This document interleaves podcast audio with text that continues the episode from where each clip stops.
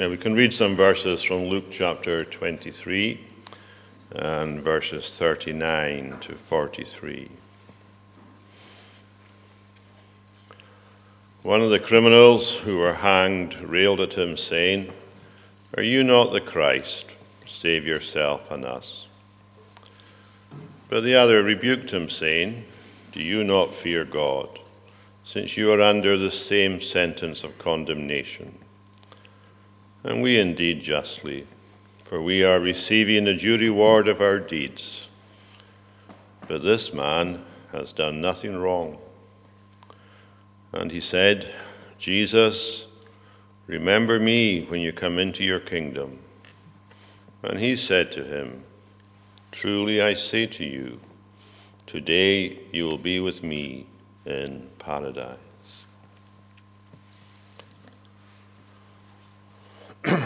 Just like us to um, think about uh, this dialogue between the three crucified um, persons there at Calvary. I'd like us to think about it from the point of view of uh, going to a garden.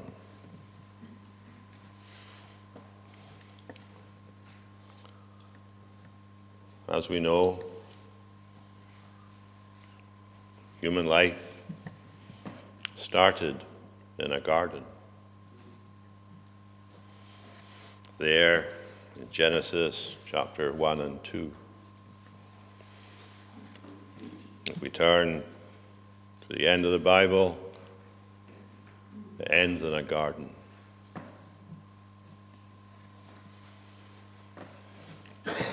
First garden was a temple. It was built on top of a mountain. We know that because the rivers flowed down from it. It was a place for serving God. The rest of the world was uncultivated. Adam and Eve, they were given the task of cultivating the rest of the world. But God Himself planted the garden. And God Himself put the trees in the garden. And God made the garden for fellowship. And we don't know how often He did it maybe only once. But he came down in the afternoon to have fellowship with them in the cool of the day. Adam and Eve, we know what happened to them. They sinned. And the consequences of their sins were many. But one them was they were banned from the garden. And yet, the story of the Bible, if we want to summarize it in one way, is how do you get back to the garden? Or, as Luke indicates, how do we get to paradise? How will it be regained? Where would we expect to be informed that the garden still exists?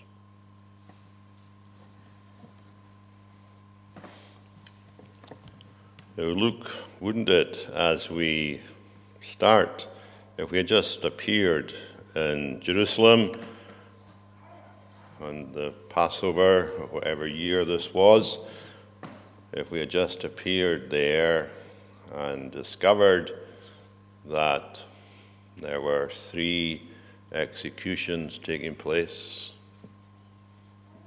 that we would assume that the three individuals whose lives were coming to an end, that the one place they were not going to go to was the garden.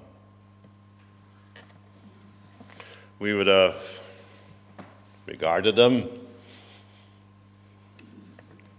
if we knew about the two rebels, we would have said, well, they're definitely not going to the garden. And if we had heard anything about the one on the center cross, well, we might say about him, he had good intentions, but he's failed. There he is, hanging on the cross. How can that man get us to the garden? So I'd just like to look at this passage and just see what it tells us. We could say that as we start the account that two of the men, the last thing they wanted was to go to the garden. If they wanted anything at all, it was to go back to the life they had before.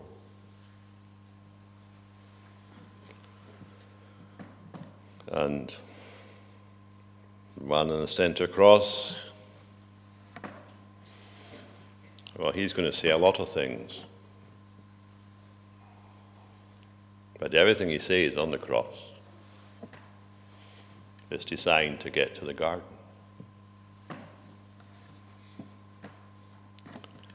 I like to think about the desperate question that's asked in verse 39 by one of the criminals. And then the amazing confession that's made by the other criminal in verses 40 and 41. And then his simple request in verses 40, verse 42, and then the wonderful promise that he's given in verse 43. So there's this desperate question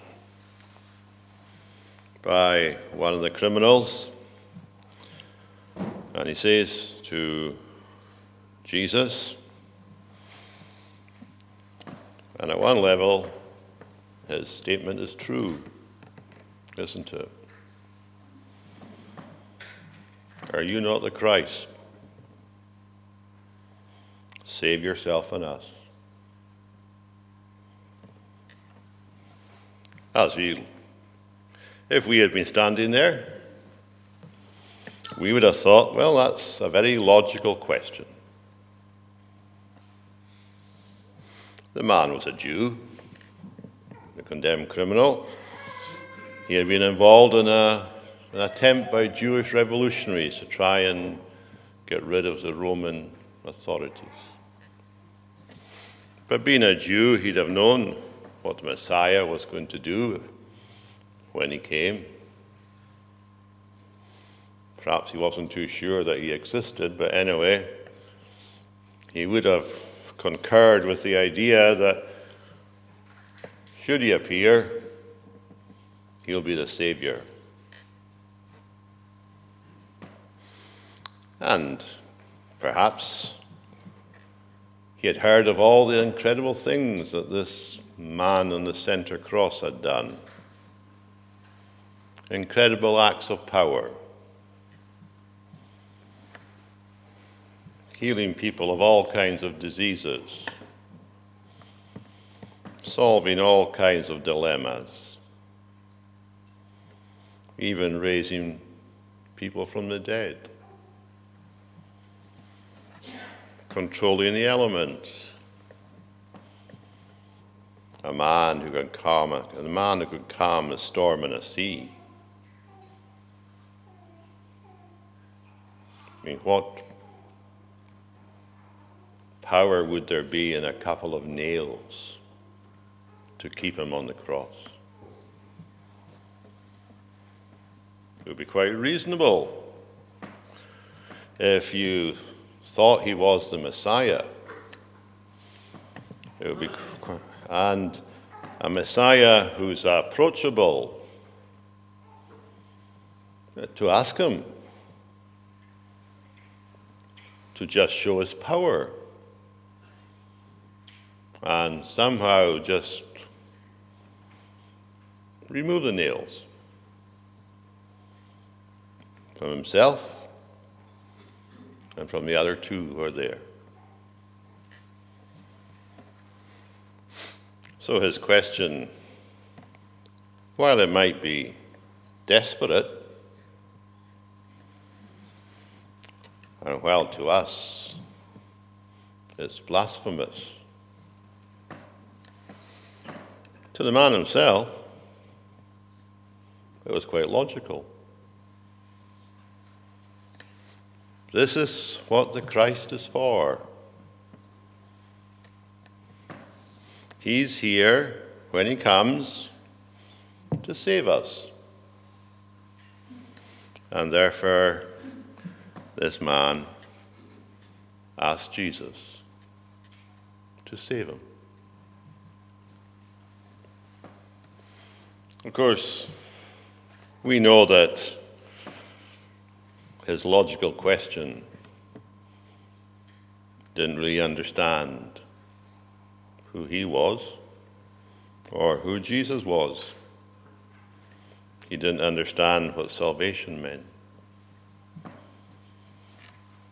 His question, well, it had a false glimmer of hope in it,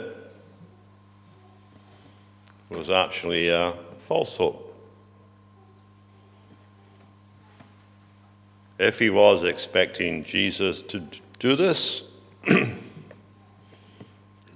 he hadn't realized that that was not why Jesus came. And that the salvation that Jesus would provide would not be provided by just exercising some power. The man didn't realize that at all. He was spiritually blind. He was hanging there beside the light of the world, and he could see nothing. He was a man in spiritual darkness, heading towards, sadly, a lost eternity. When he's there beside the person, the only person that can prevent anyone from going there. But we do have to admit, don't we, that his question was logical. According to his understanding of reality, if Jesus is the Christ, save yourself and us.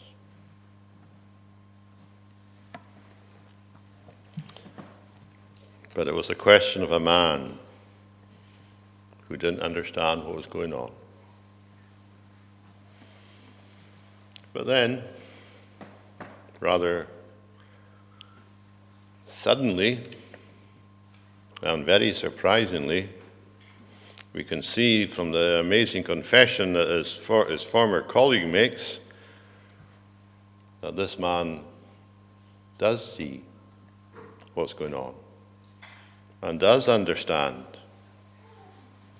there.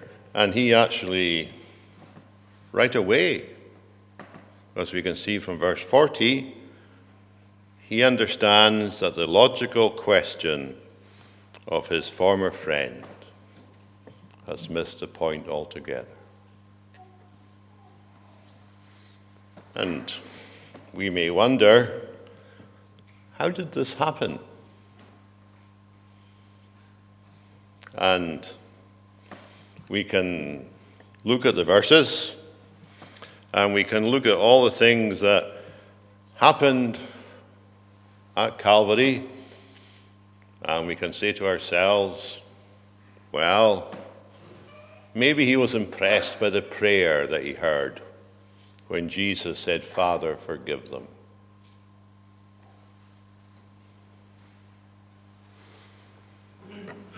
Maybe he, can, we can suggest that he just looked at Jesus and somehow saw that this man was different. Because he does say, doesn't he? This man has done nothing wrong. I mean, how would he work that one out? What was there at Calvary to tell this man that Jesus had done nothing wrong?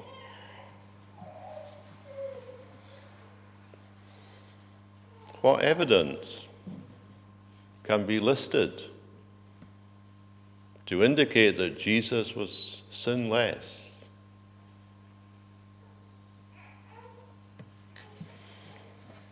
It looks to me as if coming up with all these kinds of suggestions is a totally pointless exercise. I mean, the other thief heard the prayer of Jesus, and it didn't affect him.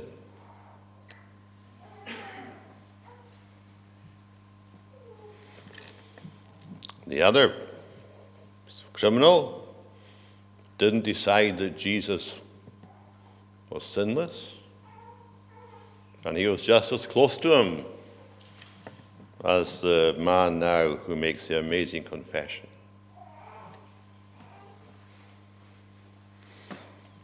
How did he discover it? Well, we know the answer to that question.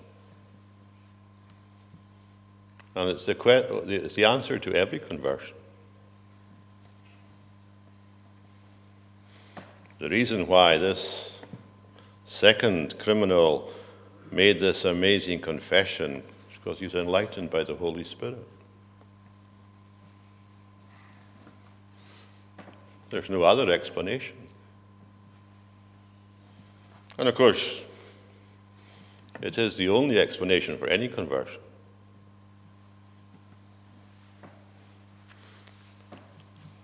Why do we see and others don't? We might be more intelligent than others, and we might not be.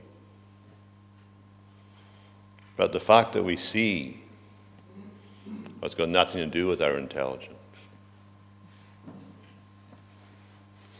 We might have had a background that was more privileged than the background of others. And we have, may have been told about Jesus since we were infants. And that's a wonderful heritage to have. But that's not why we see. There's only one reason why we see, why we understand who Jesus is, why we think the cross is the way to the garden. And that's because we've been enlightened. The Holy Spirit has come to us and opened our darkened understanding. And once He opens our darkened understanding, we never ask such a pointless question as the first criminal asked. Instead, we will come up with other comments, comments similar to how this man did.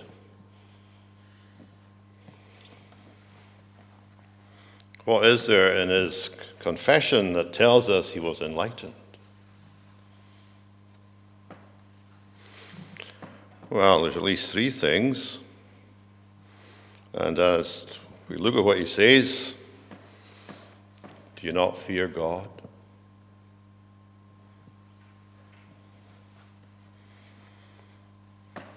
And especially, do you not fear him since you're under the same sentence of condemnation? This man, who a few minutes before this, according to other gospel writers, has been joining in the sarcastic taunts flung at Jesus. Here he now is suddenly aware that it's a fearful thing to fall into the hands of the living God. I mean, that's where he's going. He hasn't got any dreams about the nails being taken out of his hands. His former partner in crime, he had that dream. But that dream had gone from this second man's outlook. He knew that within a few hours he'd fall into the hands of the living God.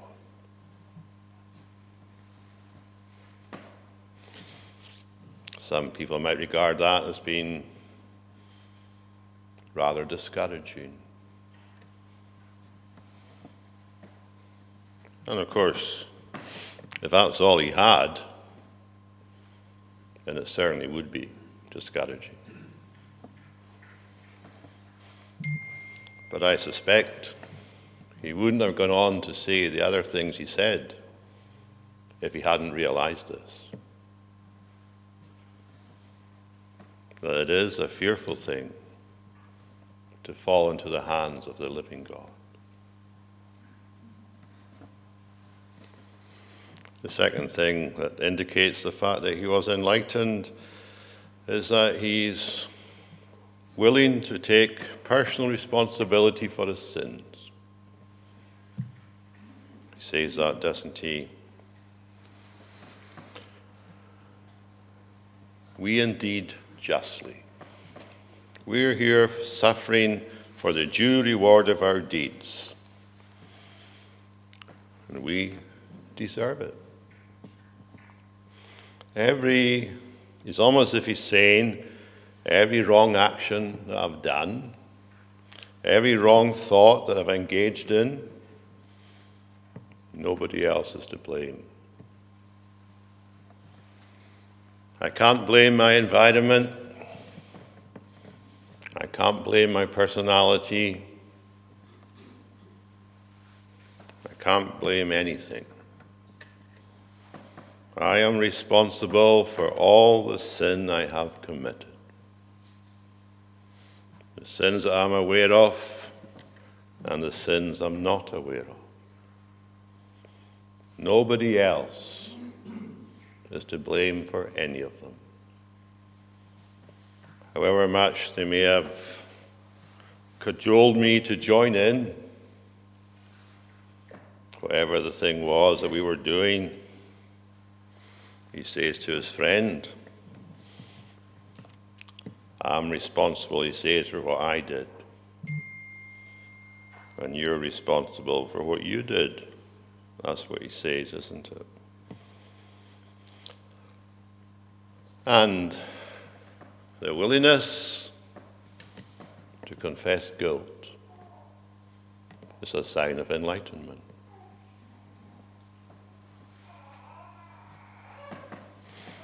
And there's a third feature in his confession that indicates he's been enlightened.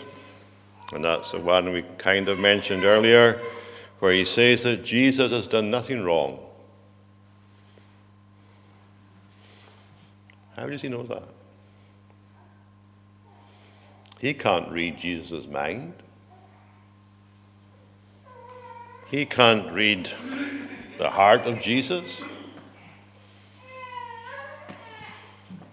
but somebody who can read Jesus' mind and somebody who does know the heart of Jesus has spoken in the mind of this particular man and showed him who Jesus is. And there, on the cross, he saw beyond the outward circumstances. And he saw straight into who Jesus was. This man has done nothing wrong. What an incredible insight. And I don't think it's too much to suggest that the reason why he could see who he was himself is because he could see who Jesus is.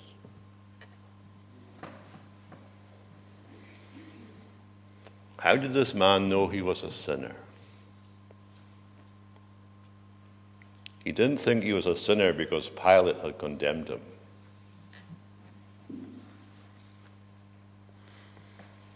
I suspect he didn't even think he was a sinner because he knew God's law condemned him.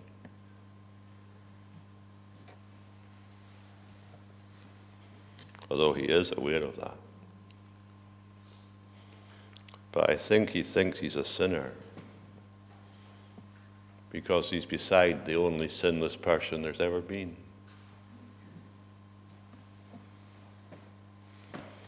And as he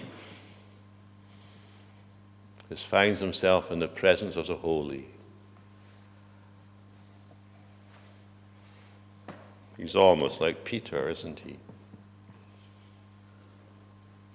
Depart from me, O Lord,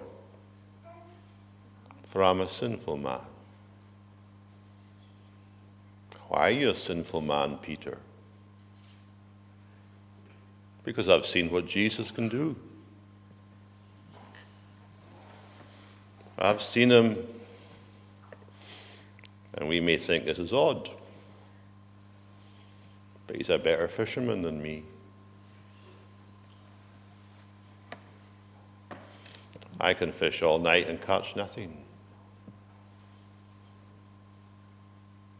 He just tells me from the shore to put my net over there and I'll get a catch of fish. What kind of man is this?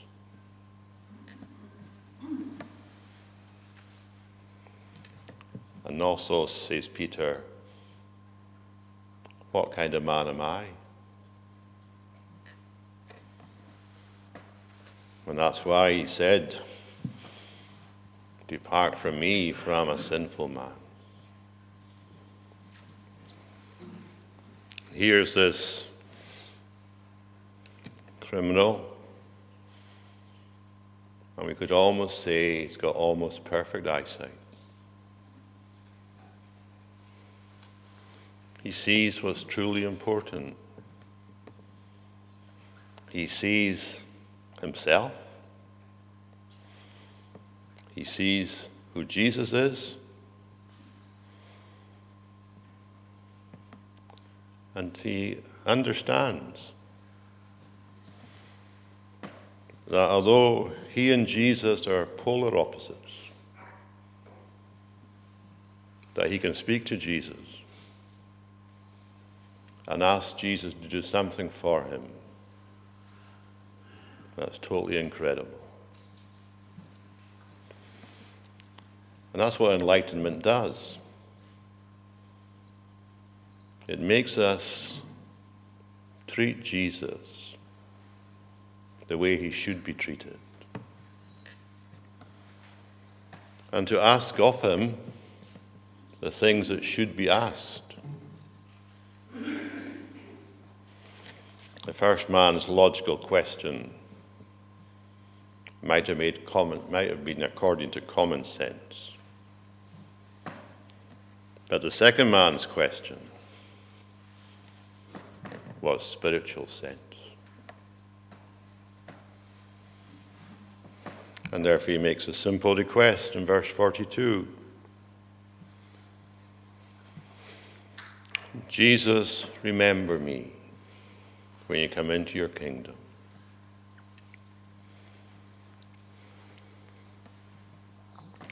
As we look at that statement, I suppose lots of things would come to us, but it's simple, isn't it? It might even be the most simple prayer in the Bible. Simple, it's humble, it's personal, it's expectant. Simple. What makes it so simple? Well, I think it's just because he knew he could ask for the impossible. Imagine him asking this question to Pilate. Pilate couldn't give it to him. Remember me when you come into your kingdom. He had grasped that he, a sinner, about to fall into the hands of the living God, could speak to Jesus about the eternal kingdom. What amazing insight. You know, there's something to be said for simple prayers. Prayers that just get straight to the point. Remember me when you come into your kingdom. It's also humble. It's almost as if he's saying to Jesus, isn't it? Remember little me. Remember unworthy me. Remember sinful me. Remember me, who, if you don't help me, I'll fall into the hands of the living God.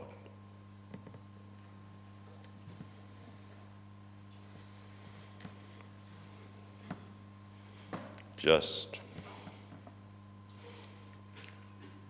He no longer thinks he's somebody. All he thinks he is now is a little me.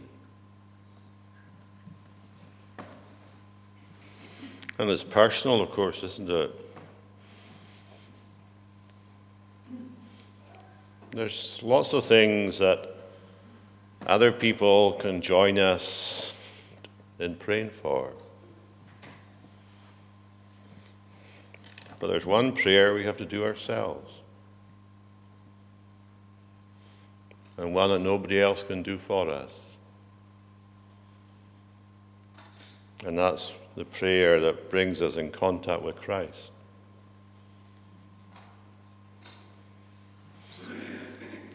I don't know how many Christians there are in the world. But even if all of them prayed for one person to be converted, and that person refuses to pray for himself, all their prayers won't bring anything. Unless, of course, the Lord decides to answer it.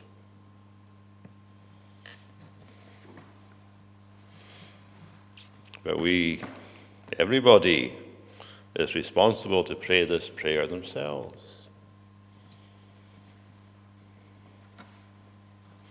And this man just did it.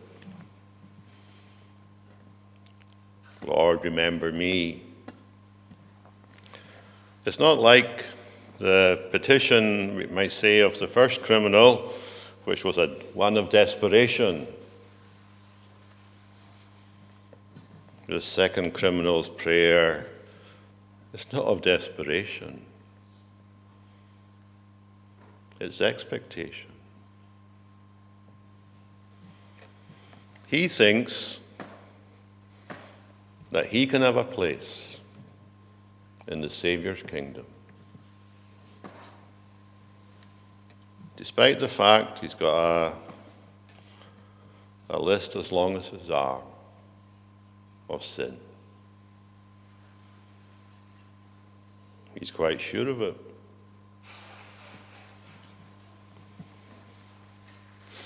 How does he know that Jesus has a kingdom? From a human point of view, if anyone looked less like a king, it was Jesus at that moment.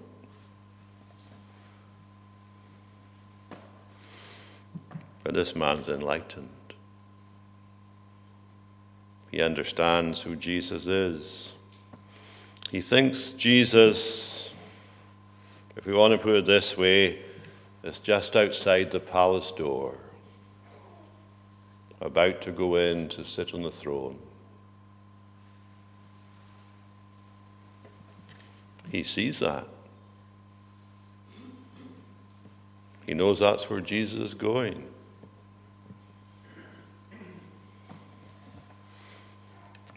Spiritual enlightenment is an amazing reality.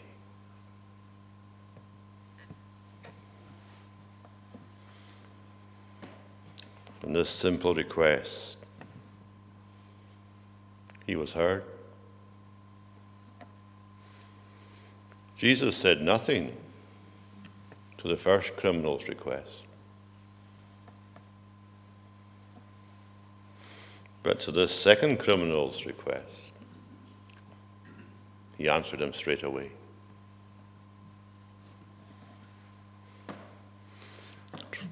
A wonderful promise. Truly I say to you, today you'll be with me in paradise. I mean, the, the man himself, this, the criminal, he had got the order slightly wrong, hadn't he? I mean, when was Jesus going to become king? When was his crowning day?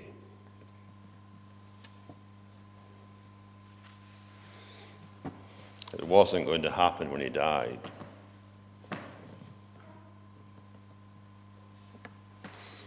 Man didn't know that. But it looks as if Jesus is saying to him,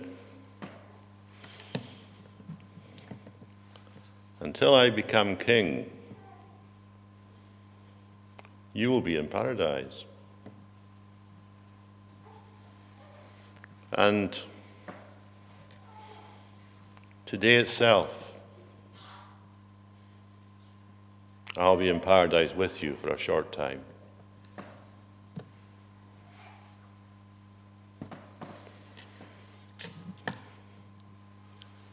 Think of this man's experiences.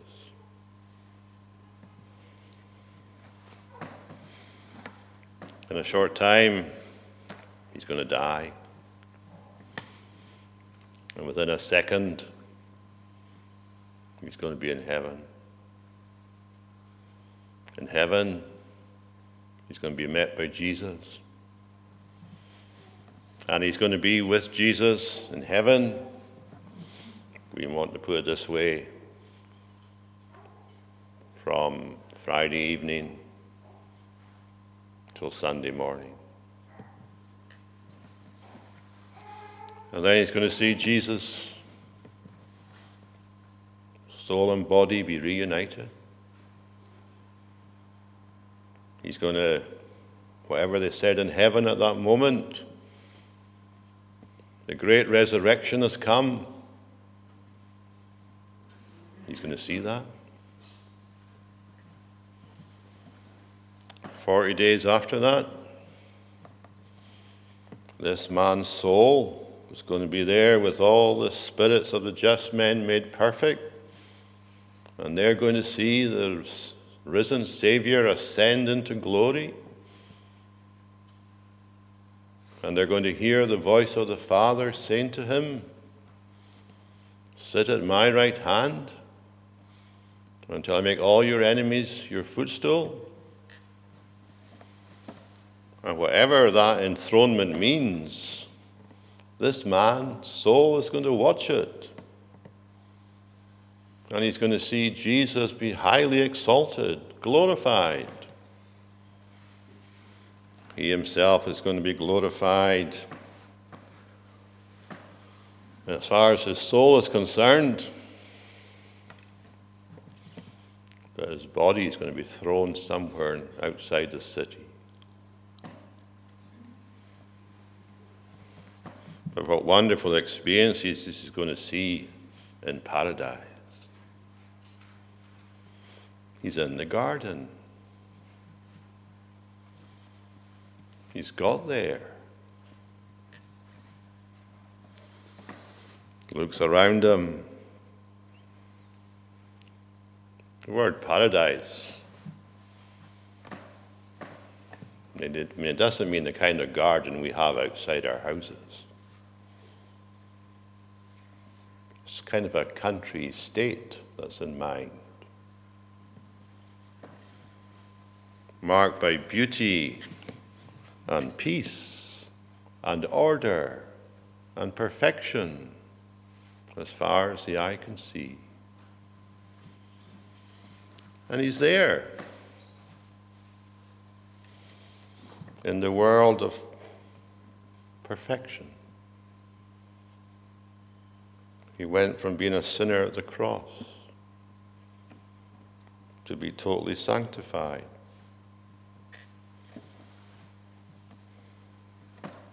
And that's where he is now. But you know, a day coming when these three, one on the right hand, one on the left, and Jesus in the center, and it will be repeated.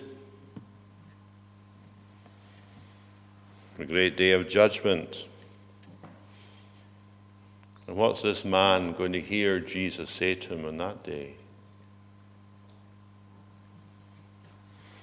He's going to hear him Come, you blessed of my Father inherit the kingdom prepared for you from the foundation of the world.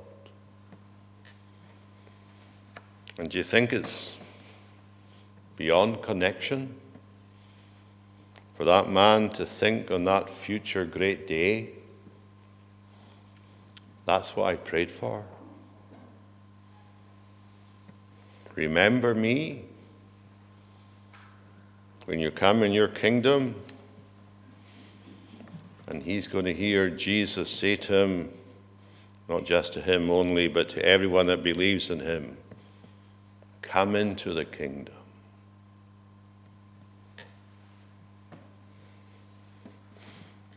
An endless kingdom, an expansive, expansive kingdom. And wonder of wonders, we might say. Everybody in it's a king.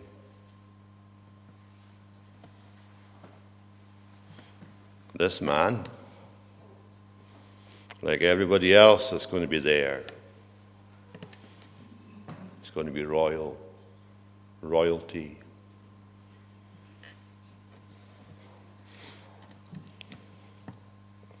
What a transformation. It's incredible what grace brings about. I'm sure we've all stopped with this, but I'm sure we've all heard the story of when Spurgeon was preaching on this, and he's picturing the man arriving in paradise, and the angels looking on, because Jesus has returned first, of course. And Spurgeon imagines the angels talking to each other and saying, I wonder who's going to be the first to follow him in. And in comes this criminal. And in this, the way it's been told, the angels ask, Who's this? And Spurgeon goes, A sample of the rest.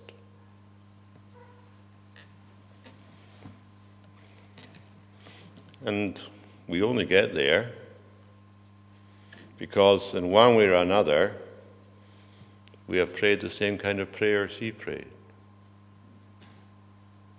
Lord, remember little me when we come into your big kingdom. And the answer will be given to us. And it's the only answer that's ever given, apart from the word today. But the answer is given to everyone that comes to know the King is that you'll be with me in the garden. Shall we pray?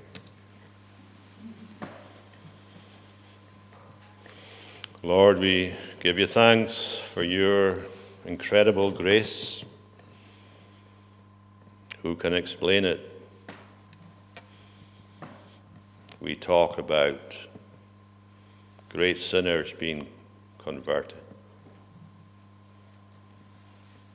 The reality is, there's only one kind of sinner that's converted. Some may have more sins than others.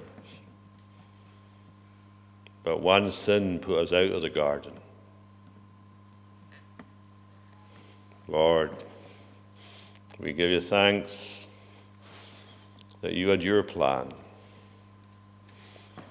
And we give you thanks that you enlighten sinners. And we pray you'd enlighten millions. Lord, bless the gospel. And may all of us be joining with this man and saying about Jesus, he has done nothing wrong. Lord, bless us at this communion. We pray that our affections for Christ would be very strong. Lord, just bless us for your own name's sake. Amen.